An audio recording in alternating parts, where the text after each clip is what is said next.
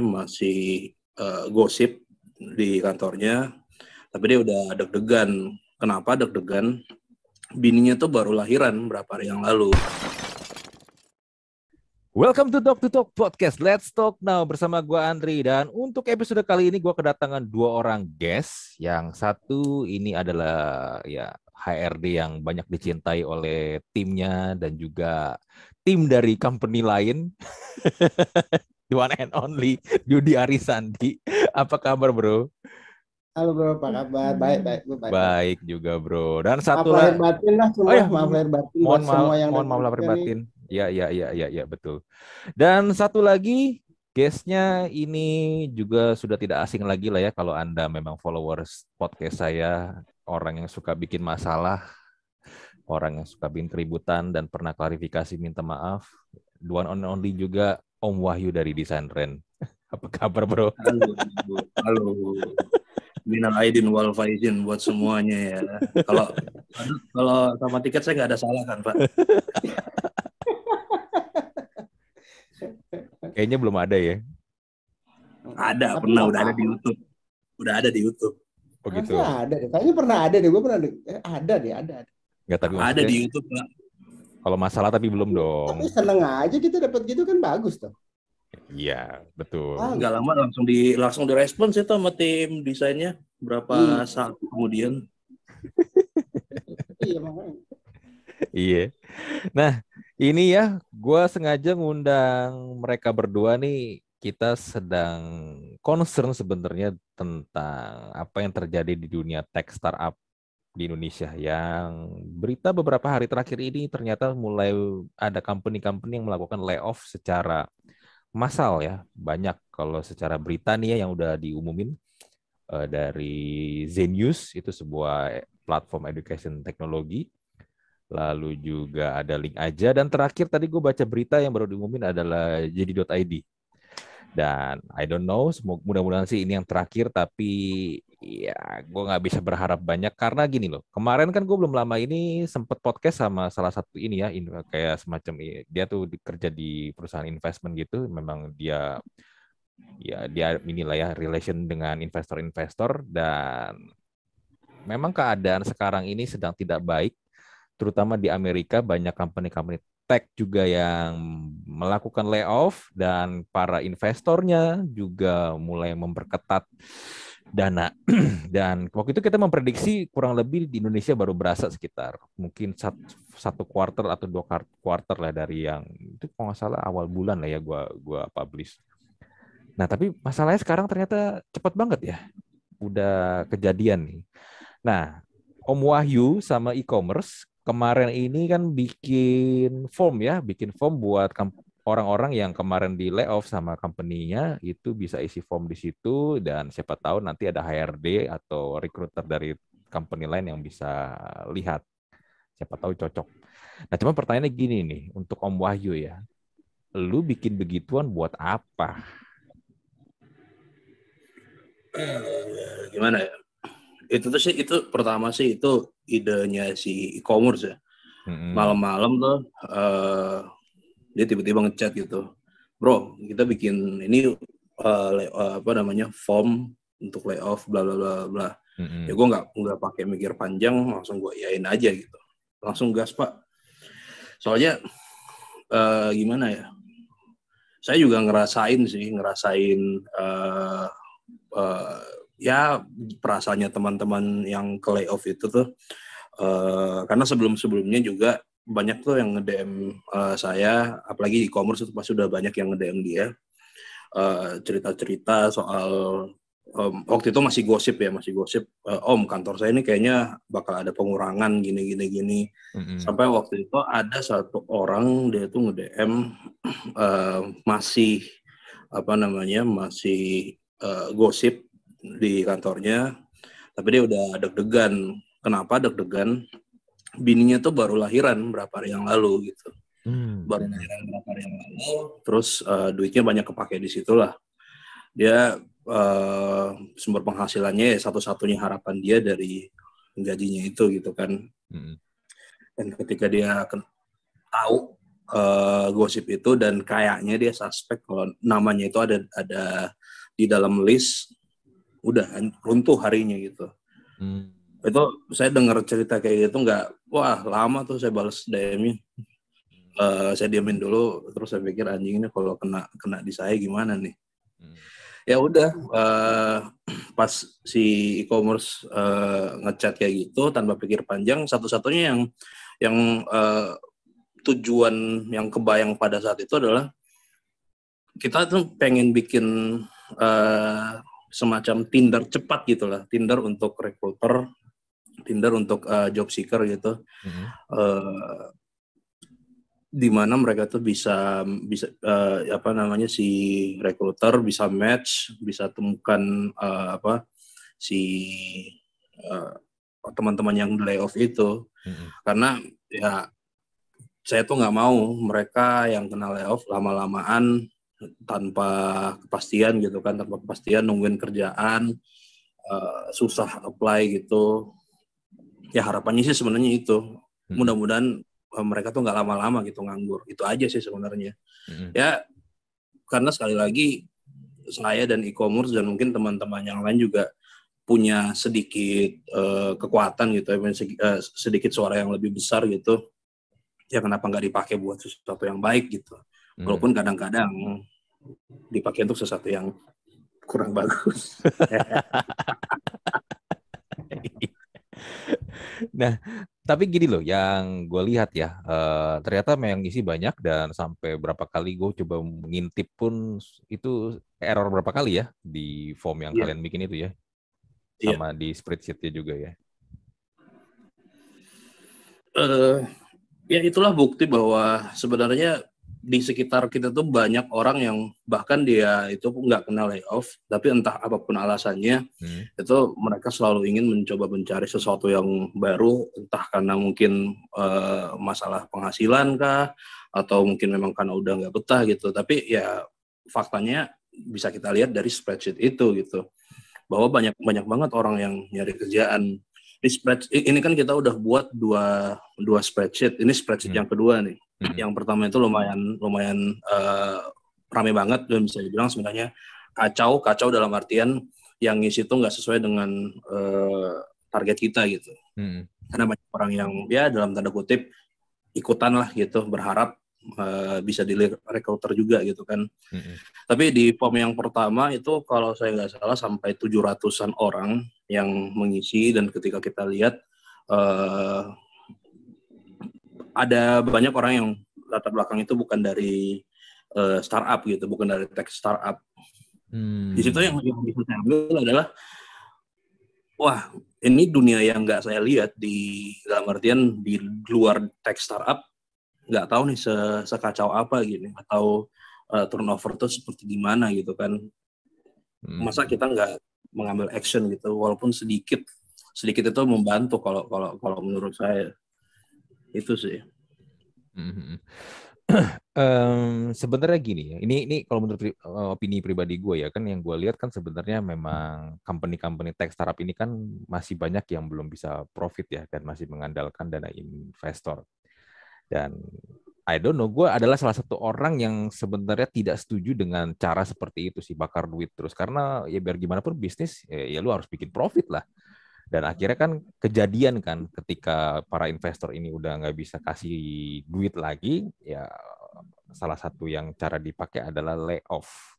Nah kalau gue pengen denger nih dari lu nih bro, uh, Dudi, uh, bro lu sendiri sebenarnya kan lu kan juga kerja di tech company lah ya, tapi kan ya yang kita tahu kalau tiket itu kan sebenarnya secara company udah profit lah ya, bukan yang ngarepi pendanaan pendanaan pendanaan terus kan bro.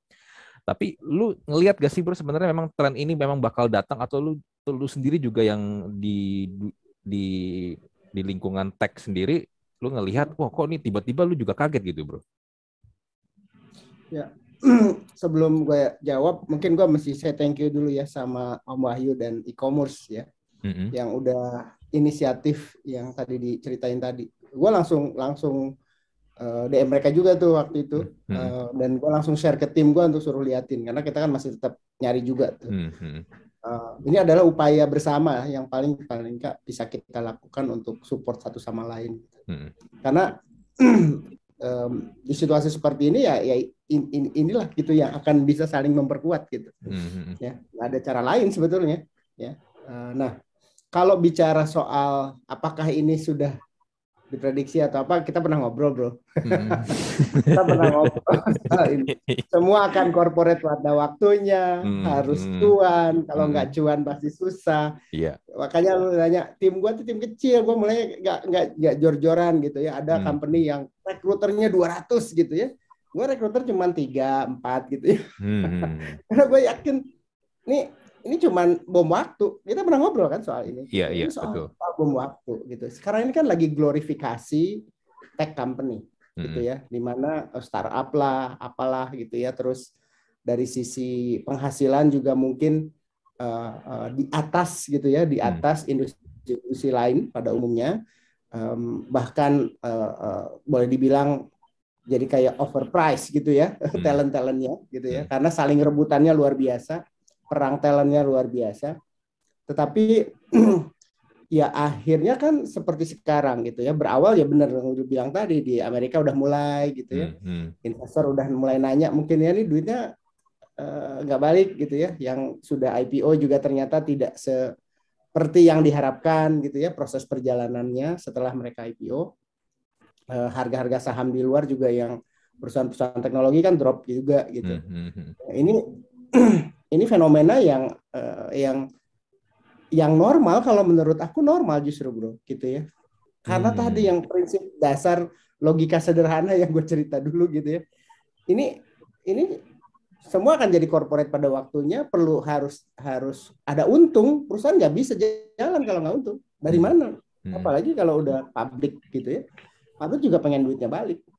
Ya. Gua, gua itu sih bro. Jadi fenomena ini fenomena yang yang harusnya sudah ter ya lu sendiri tadi udah bilang di depan kan lu juga nggak setuju nggak sampai kapan bakar duit terus gitu. sampai kapan bakar duit terus sebenarnya bukannya salah ya gue ngerasa mm-hmm. kan kita juga sebagai konsumen diuntungin pasti ya dengan yeah. mm-hmm. tapi prinsip kehati-hatian kan harusnya penting menjadi bagian dari uh, proses ini gitu ya bukan hanya sekedar bakar bakar bakar gitu. Tapi kalau hmm. secara bisnis pasti yang yang gue nggak sejago mereka yang ngerti banget tentang investasi lah ya. Hmm, hmm, hmm. Kalau dari sisi HR, ya pada akhirnya yang paling mudah barangkali untuk diselesaikan ya orang. Hmm. Anggapannya begitu kan. Hmm. Sehingga upaya pertama yang mungkin bisa dilakukan adalah melakukan efisiensi dengan pengurangan orang. Hmm. Sampai situ dulu deh. Hmm. Hmm. Hmm. Tapi menarik gini nih, uh, eh, gue gue atau Om Wahyu tahu atau juga, tapi kan pas lagi pandemi ya 2020, lu itu kan bro di tiket adalah salah satu company yang tidak melakukan layoff sama sekali bro. Ya. Ya, ya kan. Nah, uh, lu bisa bertahan. Bahkan sebenarnya kan ketika pandemi itu kan ya bisnis tiket itu kan paling kena dampak kan karena ya, ya pariwisata ya kan travel orang mau jalan-jalan udah nggak udah nggak bisa tapi masih bisa ditahan. Nah, 2022 eh, ini kan sebenarnya pandemi ya. Kita udah bisa bilang walaupun masih ada ya covid masih ada ya tapi kan udah udah bisa lebih terkendali lah dibandingkan 2020 ya. Nah tapi lu ngeliatnya perbedaannya apa sih bro? Ketika pas lagi pandemi sama sekarang nih bro. Kan sekarang udah udah pandemi udah hampir nggak ada lah ya eh, covidnya udah nggak udah nggak seperti 2020 tapi kok malah layoffnya bisa separah pas lagi pandemi ini apa memang benar-benar emang karena faktor duit aja kah jadi yang karyawan ini yang bakal jadi selalu korban pertama atau gimana sih? Ya kalau aku lihat sih bu, ya memang bisnis kan kalau mau jujur ya bisnis yang sekarang lagi kena dampak banget itu yang diuntungkan dengan pandemi kan? Uh, ya. Uh, uh, uh. Boleh bilang begitu kan? Uh -uh. Yang diuntungkan dengan di, pandemi harus digital semuanya sekarang ketika tiba-tiba uh, kembali ke offline ya ada resiko karena mereka waktu itu pasti hiring sebanyak-banyaknya untuk uh, apa namanya beradaptasi dengan kebutuhan pasar kan mm-hmm. kebutuhannya banyak saat itu sehingga mereka harus lakukan rekrutmen mau nggak mau ya nah ketika ternyata pandemiknya berhasil ditangani ya surplus orang udah pasti. Hmm. Yang terjadi adalah surplus orang sehingga uh, balik lagi itu yang akan yang terjadi kalau pada case-nya tiket balik dulu kan kita waktu obrolan kita untungnya kita langsing gitu loh. Oh, Karyawannya nggak hmm. nggak jor-joran kan. Kami waktu pandemi itu cuma tujuh ratusan karyawan. Hmm. Beda dengan yang udah seribu, dua ribu, tiga ribu gitu ya. Hmm. Enggak lebih lebih lebih langsing, lebih lincah. Uh, uh, apa pun lah ya orang uh, bilang oh ini bagian dari uh, ekosistem yang gede sekalipun tapi kan kalau kita nggak manage benar juga salah juga gitu ya hmm. so itu yang aku pikir uh, kenapa kita bisa uh, bertahan dan bersyukur memang nggak panjang karena kan nggak langsung artinya pandemi terus bisnis mati sama sekali kan nggak juga bro hmm. muncul istilah staycation kita juga udah mulai itu gitu ya apalagi apalagi sekarang kalau sekarang sih udah kayak balik lagi sih sebenarnya iya, iya. udah udah kayak balik lagi hmm. nah kalau bisnis bisnis yang lain memang akhirnya kan menyesuaikan dengan kondisi market dan yang uh, uh, saat ini persaingannya juga luar biasa kan iya iya iya, iya. lu contoh deh yang commerce nih yang lagi rame gitu yang ngurangin misalnya ya hmm. kan pasti waktu itu dia juga rame karena orang semua online belanjanya gitu Hmm. hmm, hmm. Ini rekrut sebanyak-banyaknya juga. Rekrut yeah. sebanyak-banyak. Yeah, yeah, nah, sekarang ketika ketika udah mulai aktivitas orang belanja offline lagi, ketemu offline lagi, logika logika sederhananya menurut gue sih ya pasti ada dampak. Hmm, hmm. Hmm. Oh, nah, lu gimana Sebenarnya, gimana bro? Nah, gue pengen nanya Om Wayu nih, dia udah ngomong. Jadi gimana nih, lu, lu menanggapi yang tadi Dudi ngomong nih bro, yang sampaikan tadi? Iya ya, itu bisa kita lihat contoh paling dekat ya dari Zoom sih sebenarnya. Hmm. Lu juga ngerasain kan. Uh, pada akhirnya sekarang setelah uh, pandemi udah mulai terkontrol, dia udah mulai ketatin lagi gitu revenue-nya yang pertama. Terus uh, sebenarnya juga kalau mau dibilang kalau kalau menurut saya pandemi kemarin itu untuk beberapa pihak sebenarnya blessing in disguise. Ya seandainya pandemi kemarin itu nggak ada, mungkin layoff itu nggak terjadi sekarang, tapi terjadi lebih cepat. Beberapa hmm. perusahaan itu mungkin uh, bukan mungkin sih ada uh, ya ada beberapa lah gitu saya tahu menggunakan alasan pandemi itu untuk mengurangi uh, karyawannya kemarin uh, atau mengurangi jam operasional padahal sebenarnya tanpa pandemi pun juga uh, hal itu juga akan terjadi gitu banyak perusahaan yang seperti itu. Artinya ya di tahun 2020, 2021 kemarin itu dalam tanda kutip cukup terselamatkan dengan alasan pandemi eh, apa namanya citra perusahaan itu enggak eh, enggak seperti sekarang enggak enggak enggak kelihatan gitu kan bahwa oh eh, kalian layoff hanya eh, gara-gara nggak untung nggak bisa cari untung gitu. Ya pandemi kemarin menjadi kambing hitamnya. Namun ketika pandemi udah hilang, mau pakai alasan apa lagi gitu loh. Hmm.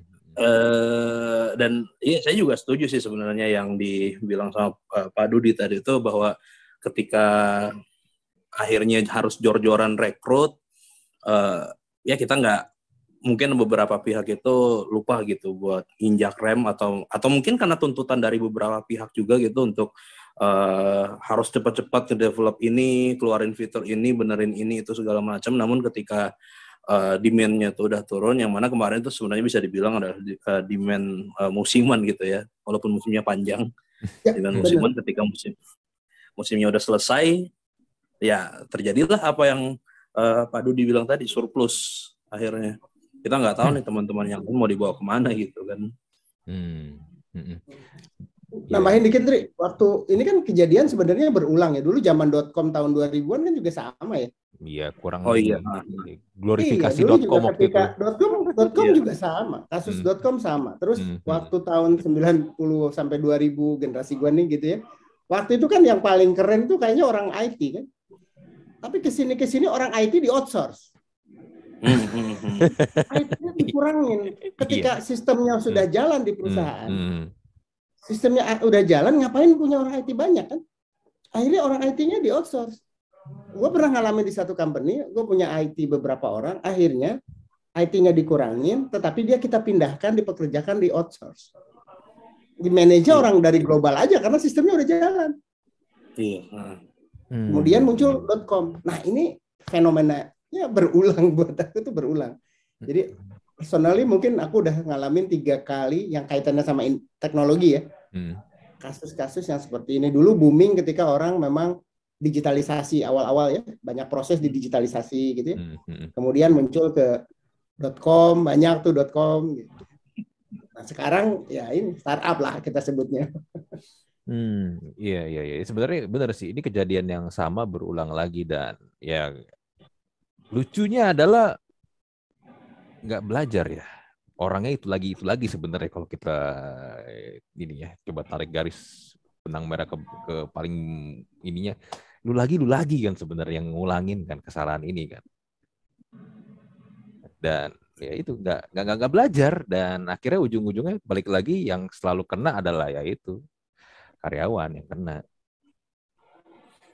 kayaknya kesalahan yang sama tapi uh, dari orang yang berbeda ya. Dari generasi yang berbeda gitu. Generasi kemarin yang waktu dari waktu dotcom bubble pecah kemarin itu kan akhirnya orang-orang IT itu ya udah keluar jadi uh, apa tuh?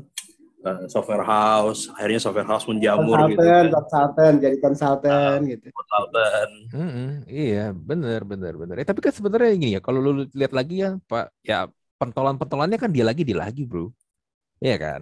Mereka lagi mereka lagi juga sebenarnya. Nggak nggak jauh-jauh. Dan ya sebenarnya gue sih jujur memang nggak nyangka ya di Indonesia secepat ini loh. E, karena kan kabar itu kan sekitar awal Mei ya dan benar-benar kejadian tuh dalam hitungan minggu udah bukan quarter lagi itu yang gue gue sih enggak ya gue sempat dapat kabar ya hmm. di salah satu yang tadi lo sebut lah gitu ya hmm. gue langsung telepon HR-nya karena HR-nya teman gue gitu hmm. gue nanya lu gimana gitu gue nggak langsung tembak gue ada dengar begini-begini kalau lu ada orang-orang yang lu mau rekomend ke gue gue lagi hiring hmm. kasih gue dong gitu gue bisa bantu gitu Terus, orangnya sempat bilang kayak belum resmi sih gitu belum ada pengumuman gitu dan minggu lalu tiba-tiba dia WhatsApp Mas, udah nih. ntar aku share ya gitu. Ntar aku share ya nama-namanya hmm. gitu. Hmm. Hmm. Barangkali di, di tempat Mas Dudi ada yang bisa ada yang cocok katanya ya ya adalah sus aku prihat bisa prihatin doang jadinya kan kayak gini cuman what's nextnya nih buat yang mereka terkena Leo buat kalian semua yang mungkin juga uh, selama ini apa sih yang dikejar dari karir gitu ya gaji ngejar gaji gaji gede gitu ya kerja di perusahaan yang namanya keren dengan apa belakangnya startup startup atau apa gitu yang yang hmm. keren Hmm. Atau mau cari kerjaan yang memang secara ya tadi aku sempat merinding tuh tadi waktu Om Ahyu bilang istrinya baru lahiran. Hmm. Ya itu itu ya harus diakui gitu bahwa nggak semua orang mungkin mungkin buat ada sebagian orang yang ketika dilepas dia dapat pesangon walaupun nggak gede misalnya. Hmm. nanti kita ngomongin ini. Hmm. dia apa namanya nah, bisa gampang ya nyari kerja lagi.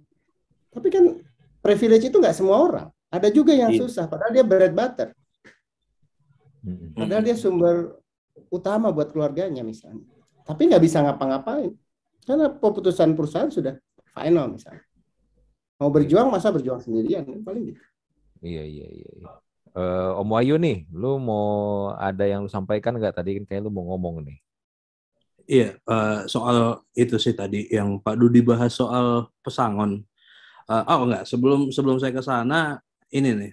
Uh, salah satu concern saya itu kemarin dari banyaknya orang yang nge-DM adalah mereka tuh yang posisinya bukan posisi posisi yang seksi gitu.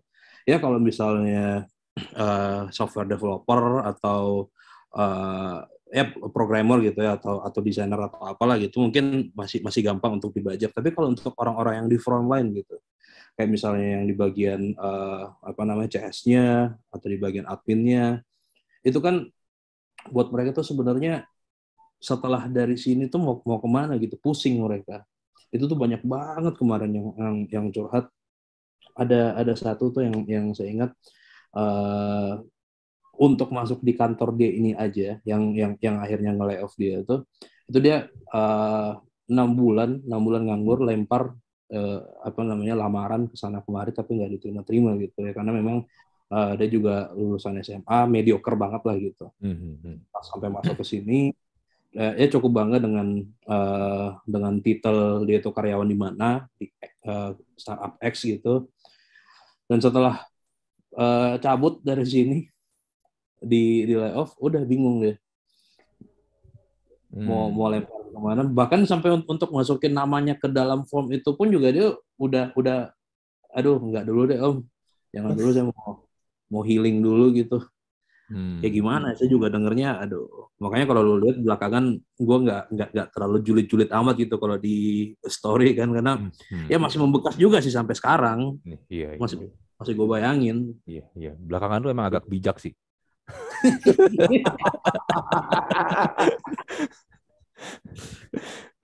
Iya, iya, iya. iya. kali ya.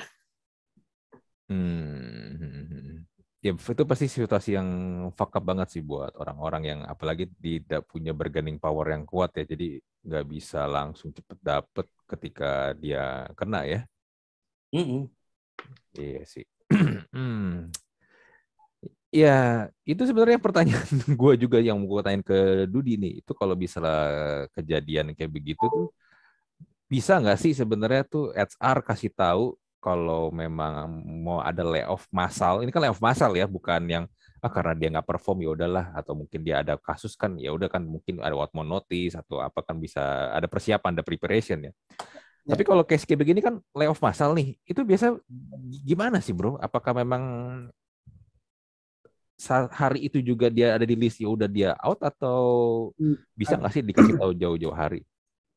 Harusnya sih enggak ya. Jadi ini kembali ke ini buat para HR ya. Kalau mau yang lakuin kayak Andri tadi bilang bisa. Hmm. Tapi kalau mau melakukan yang lebih baik juga bisa.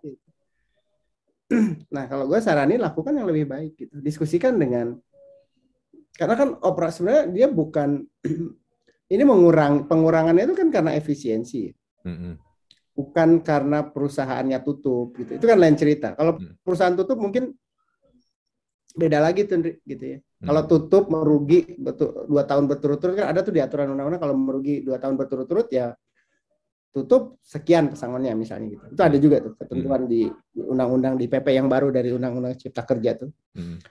Um, nah Sebenarnya bisa dan saya kira gue kira tuh se sekarang banyak juga yang melakukan itu. Which is aku juga respect sama itu. Hmm. Jadi mereka tuh kayak ngasih kesempatan misalnya satu pesangonnya dibayar, kemudian juga ada jeda misalnya oke okay, gaji sampai bulan ini tetap dibayar.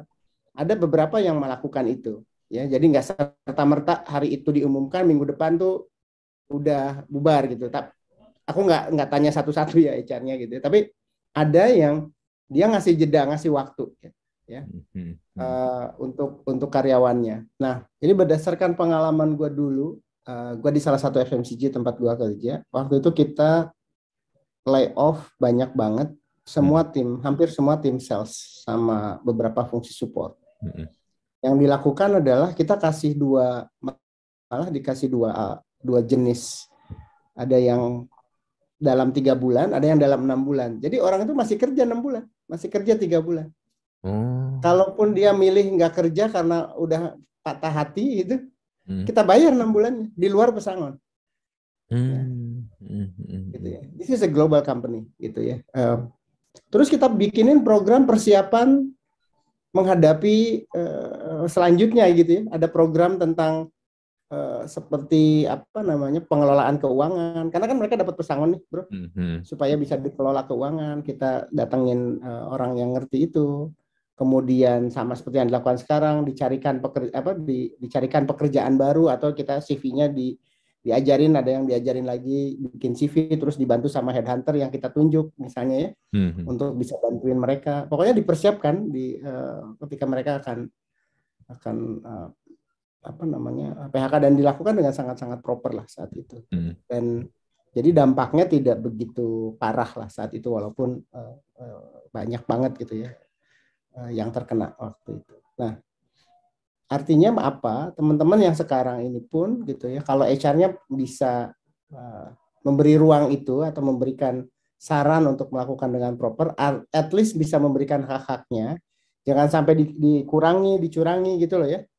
Jangan jadi pernah pernah ngobrol dulu yang nggak dibayar gajinya sampai hari ini kan ada juga tuh gitu ya, ya ada, yang nggak bayarin gaji ada, ada, karyawannya sampai hari ini. Nah, hmm. apalagi kalau ini kan perusahaannya masih ada, itu kan perusahaannya bukan nggak ada, ada loh. Yang udah uh, lagi layoff ini kan perusahaan masih ada. Jadi ya uh, saya berharap bahwa mereka juga ditreat uh, lebih baik lah gitu ya tentunya.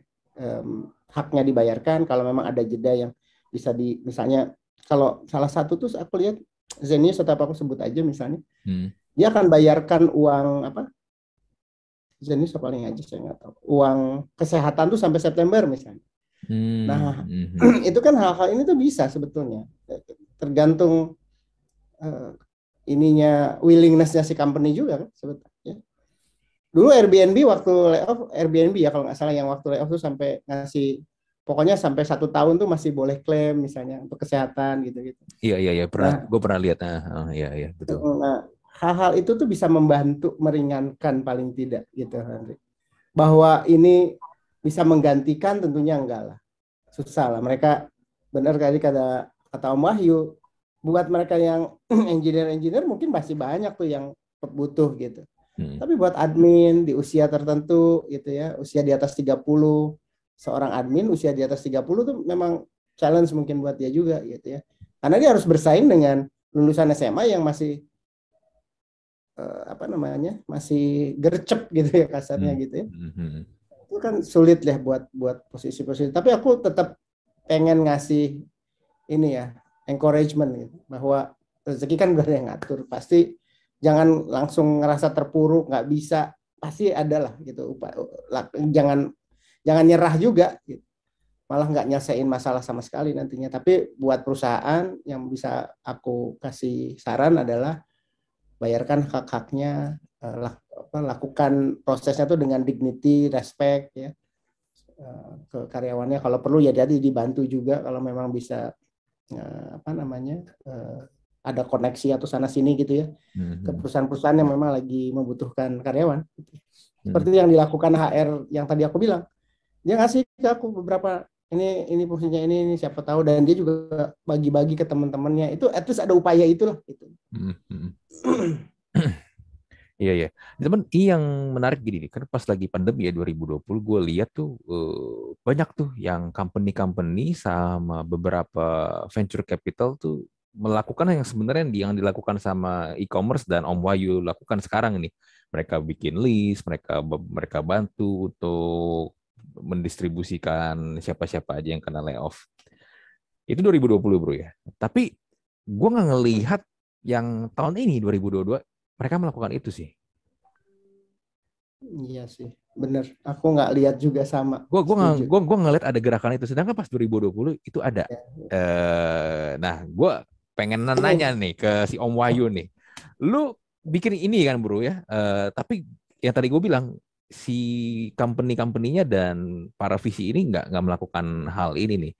Lu ngelihat apa nih? Apakah karena faktor kemarin pandemi itu dari eksternal, sedangkan ini terjadi karena sebenarnya memang karena faktor internal dari mereka, jadinya mereka nggak melakukan ini atau gimana sih? Hmm, kalau lu nanya sama gue, ini ya siap-siap dengan jawaban paling buruk aja ya. Gua, gua udah siap. Gua udah siap apa nih? Gua mau ngambil asumsi paling buruk aja gitu. Hmm, hmm. Kenapa uh, mereka nggak melakukan? Mungkin karena mereka tahu. Sekali lagi, mungkin karena mereka tahu hmm. bahwa pun juga ketika hal ini dilakukan itu nggak benar-benar menolong karena lagi-lagi kita surplus, nggak ada tempat untuk menampung orang-orang itu. Mungkin ya mudah-mudahan saya salah. Hmm. Cuma kalau itu benar, ya mau gimana? Karena uh, saya pribadi sih sebenarnya nggak terlalu nggak berharap banyak juga dari uh, apa spreadsheet yang di yang yang dibuat ini. Hmm. Karena uh, kalau saya saya pribadi berdiri di pemahaman itu bahwa pada kenyataannya nggak udah nggak banyak kursi nih yang tersisa Hmm. Gitu. Ternak lele adalah jawabannya kayak. Ya benar. ya, jualan ya. jualan fried chicken ya jualan fried chicken. iya, iya sih.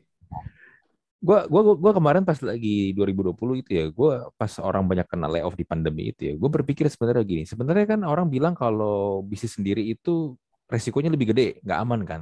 Tapi kan ketika ada kayak pandemi sama yang tahun ini juga layoff massal beberapa tech company, itu kan sebenarnya juga membuktikan kalau lu kerja di kantoran pun juga nggak safe safe banget kan. Ya, ya iya sih memang. Memang pada dasarnya kita mau kerja di mana pun juga, apa pun itu yang kita kerjakan memang nggak nggak ada yang bisa menjamin Nah, lu, lu mau entrepreneur kayak mau di BUMN kayak hmm. ya kecuali kalau lu pakai seragam coklat coklat ya mungkin lain lagi. eh, gue tutup buka dulu. PNS maksud saya, PNS, PNS. Iya, iya, iya, iya. Nah, teman teman teman gini nih, nih, gue gue gue berpikir gini nih. Nah, misalnya nih, uh, karena kan sebenarnya membuktikan kan kalau kerja di kantoran doang nggak safe nih. Berarti kan sumber income cuma ngandelin kerja dari kantor.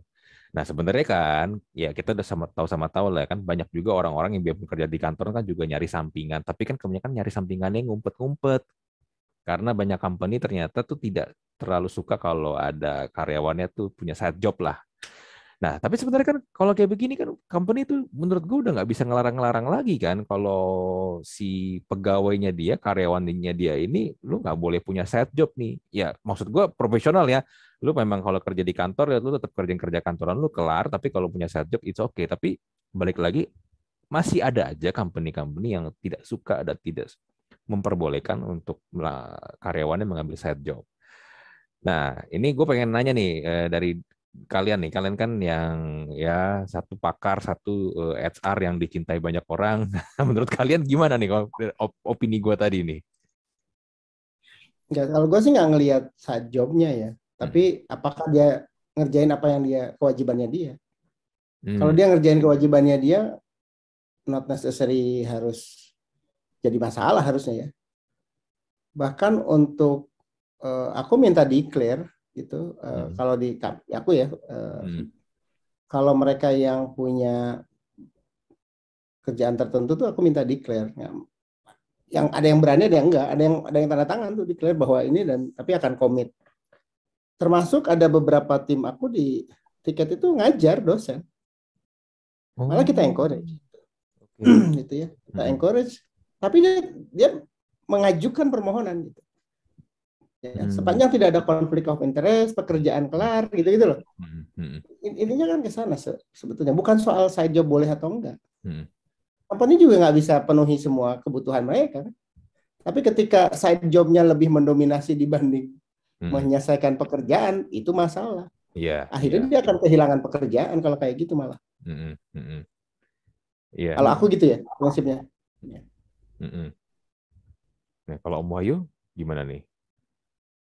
Saya juga sih sebenarnya uh, poinnya adalah pun juga kalau kalau si orang ini uh, tetap dia nggak punya side job gitu.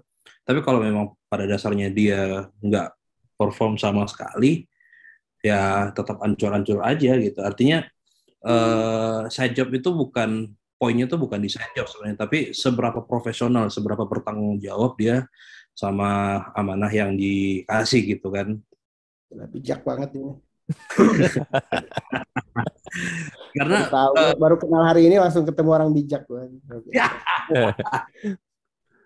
Saya ubah nih modenya jadi mode agak gelap. Jangan.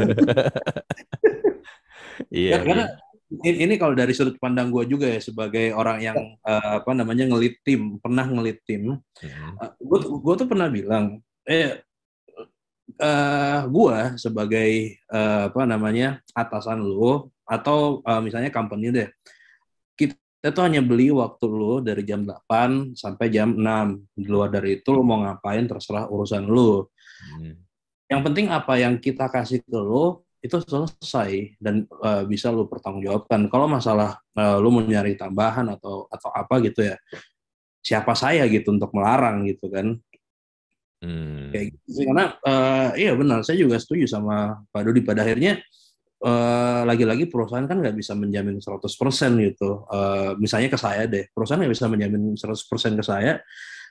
Uh, saya dengan kerja di sini tuh cita-cita saya apa yang saya inginkan itu bisa tercapai gitu. Nggak bisa kan? Ya realitanya seperti itu. Tapi lagi-lagi kalau memang perusahaan memberikan kelonggaran untuk melakukan set job, ingat anda itu dibayar ya. Jangan hanya gara-gara ada aturan di kalau di PHK itu dapat pesangon, Anda cari masalah biar di PHK, biar dapat pesangon itu namanya Anda bajingan. Betul, benar iya. banget. Iya iya. Nah kalau pesangon tuh biasa dapatnya berapa sih dari besaran gaji, bro? Tergantung masa kerja, bro. Oh, Tergantung masa okay. kerja. Jadi, oh, uh, jadi beda -beda kalau ya? Ya, secara perundangan itu kan kemarin yang ramai itu kan yang ramai di Cipta Kerja itu kan jumlah besaran uang pesangon memang jadi berkurang. Hmm. Ya, eh, tetapi yang berkurang itu sebetulnya pengalinya saja gitu. Bukan eh, eh, besar kan ada faktor pengali gitu ya ada ada faktor pengali kalau dulu misalnya pesangonnya dikali dua kalau itu yang PHK-nya inisiatif perusahaan hmm. kalau sekarang dikali satu gitu ya atau ada yang dikali setengah malah gitu ya nah, tergantung jenis PHK-nya. Jadi di undang-undang pun diatur tuh jenis PHK apa, pesangonnya berapa. Jadi komposisi uh, uh, kompensasi, aku bilangnya gitu ya. Kompensasi yang didapat oleh pekerja itu ada yang namanya pesangon, kemudian ada yang namanya uh, peng, apa namanya uh, um, penghargaan masa kerja, hmm. satu lagi ada namanya penggantian hak itu yang 15% dari pesangon ditambah dengan penghargaan masa kerja. Ya, kalau aku bilang pesangon itu A, penghargaan masa kerja B, jadi A plus B ditambah lagi 15% dari A plus B. Nah, itu yang akan didapat. Ya. Hmm. Nah, kadang-kadang yang jadi kasihan misalnya gitu ya, uh, itu yang baru kerja enam bulan gitu, tiga bulan udah kena gitu ya. Karena iya, iya, iya. ya satu bulan aja mungkin nggak dapet gitu, kayak gitu. Hmm. Ya. Jadi ini uh, adalah gitu mereka tetap akan dapat itu. Ditambah tapi harus ingat ya sekarang pemerintah kan sudah atur tuh ada yang jaminan kehilangan pekerjaan itu loh. Hmm, hmm, hmm. Nah, semoga juga perusahaan-perusahaannya bayar itu, sehingga karyawan yang kehilangan pekerjaan bisa dapat haknya. Ya. Hmm. Itu kan jadi dana cadangan lah paling nggak selama enam bulan, gitu ya jaminan kehilangan pekerjaan. Ya, bentuknya seperti apa silahkan teman-teman pelajari gitu ya. Uh, saya sih sarankan juga entah HR-nya entah teman-teman yang terkena dampak pelajari ada PP 35 itu ya uh, turunan dari Undang-Undang Cipta Kerja itu membahas tentang PHK sehingga teman-teman juga jangan sampai tidak menerima haknya itu aja sih kalau saran aku. Iya iya. iya. Ya udah susah harusnya dapat lah ya jangan sampai diakalin lah ya tapi harusnya enggak lah aku aku yakin lah teman-teman aku kenal teman-teman HR-nya mereka orang-orang yang mau bertanggung jawab lah pasti dengan dengan hal-hal kayak gini. Iya, hal iya. normatif hal normatif gini harusnya bisa lah mereka. Iya. dan perusahaan ini juga harusnya bisa penuhi lah saya yakin banget. Hmm. betul betul jangan sampai juga pakai jasa ormas ya untuk iya betul. Mengintimid ya, mengintimidasi. Ada kan jasa ormas. Oh ada pakai gitu Dri Halal lu. lu lu itu yang salah satu orang yang ini ya bikin itu rame ya.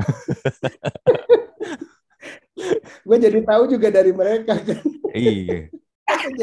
gue juga gue juga tahu dari dari lu tahu gak ada oh ada ini or, ormas as a service oke okay. iya iya iya iya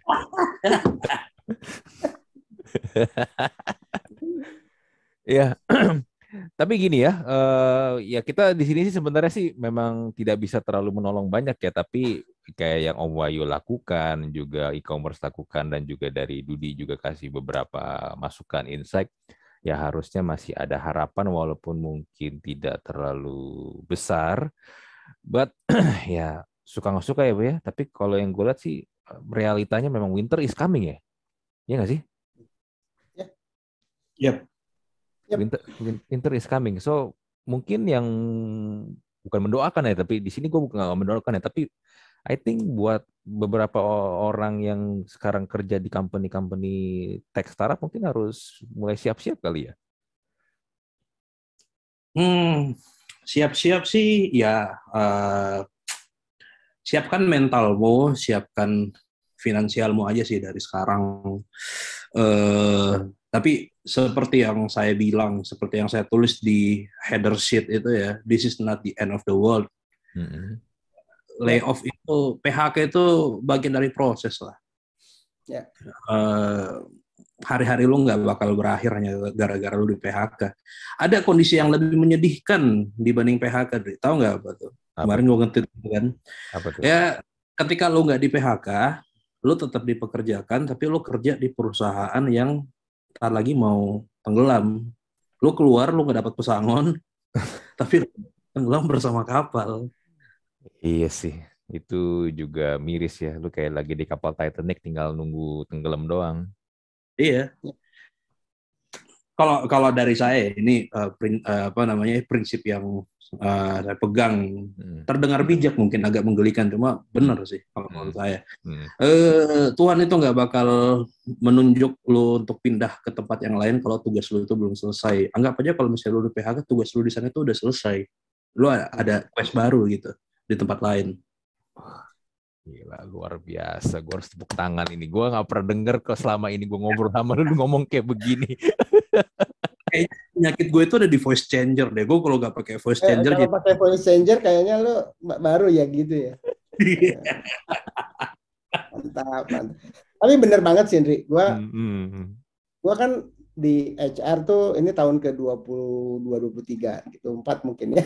Agak lama lah. 24 mungkin ada karyawan yang baru masuk umurnya baru 24. itu ya dan, dan tentunya apalagi gue dulu kerja 10 tahun di retail gitu ya. Mm -hmm. 9 tahun di FMCG kalau di retail tuh kan sekali nutup nutup toko gitu ya hmm. dulu gue nutup Togo Plaza Indonesia tuh Togo Plaza Indonesia pas zaman gue tuh gitu ya hmm. nah, terus ada nutup satu hero misalnya satu giant gitu ya. gue pernah ada satu experience yang luar biasa gue lagi duduk-duduk tuh di depan rumah gitu di, di waktu masih di rumah ibu gue di Sukabumi itu hmm waktu itu gue tutup salah satu bisnis unit yang memang di Sukabumi gitu ya. Hmm. karena bisnisnya nggak bagus ditutup. Tiba-tiba ada yang lewat terus mundur lagi. Ada orang lewat naik motor terus mundur lagi. Pak Dudi gitu ya. hmm. eh gitu. Terus aku oh ini bekas karyawan tuh. Dia bilang Pak apa kabar? Gitu biasa ngobrol gitu. Jadi bilang nuhun Pak. Untung saya di PHK ternyata sekarang saya lebih enak lebih kayak ini, ini this is true story. Hmm, Makanya saya setuju banget tadi sama yang Om Wahyu bilang. Dia bilang karena dengan di PHK saya jadi sekarang kan saya punya pengalaman nih. Saya tahu supplier makanan makanan eh, apa namanya ringan segala macam. Dia sekarang masuk masukin ke warung, gaji dia dengan kerja hanya nganter dan uh, nganterin stok itu jauh lebih tinggi dari gaji dia sebagai karyawan yang kerja harus 8 jam dan dia masih bisa ngantar anak ke sekolah segala hmm. dia cerita hmm. saya yang tadinya takut gitu sedih gitu. Hmm. ini takutnya marah-marah masih gitu karena gue yang PHK hmm. ternyata malah senang dia ya tapi memang mungkin tidak semua story seperti itu ada juga yang story uang pesangon habis gitu ya hmm. segala hmm. macam tapi balik lagi um, tuh tadi ya kata-kata bijak Om Wahyu aku nggak ulang itu benar-benar banget gitu ya dan jangan buat teman-teman yang mungkin di sini uh, terkena dampak jangan patah semangat ya. Uh, tetap cari usaha ya semaksimal mungkin. Buat teman-teman HR yang memang lagi cari orang uh, mungkin bisa memanfaatkan list yang dibuat oleh Om Wahyu sama e-commerce. Dan teman-teman yang saat ini masih diberi rezeki untuk bekerja kinerja lu mesti lebih baik. Ya hidup lu hari ini tuh hidup yang diimpikan banyak orang ya kerja kerja yang sebaik mungkin. Karena kalau lu kerja sebaik mungkin perusahaan juga mungkin mikir-mikir gitu kalau mau rilis lu. Hmm. yang dirilis itu biasanya mungkin yang juga biasa saja gitu. Atau fungsinya memang tidak ada lagi. Bagus tapi fungsinya tidak ada lagi. Nah mendingan bagus saja karena kalau bagus lu juga kondisi lu keluar juga bagus. HR-nya pun akan merekomendasikan ke tempat lain dengan bangga. Anak ini bagus banget gitu. Lu ambil deh Iya iya iya, iya. betul betul betul. Itu aja sih pesan gue. Hmm, hmm, hmm. Iya sih. Eh uh, ya sekali lagi sih kalau dari gua ya mungkin yang Anda yang dengerin podcast kali ini atau yang nonton podcast episode kali ini mungkin ya gue sih nggak bisa berharap kalau ini bisa langsung membantu kalian bisa dapet pekerjaan baru ya kalau yang terkena layoff dari company-company tech yang sedang ya memang winter is coming tapi mungkin ini kali ya kalau mengutip kalau tadi kan kalian udah kasih kalimat-kalimat bijak gue juga mau ada kalimat bijak dari gue sendiri nih kalau mengutip dari sebuah tagline dari sebuah produk ya ya mau ke mana semua ada tiketnya.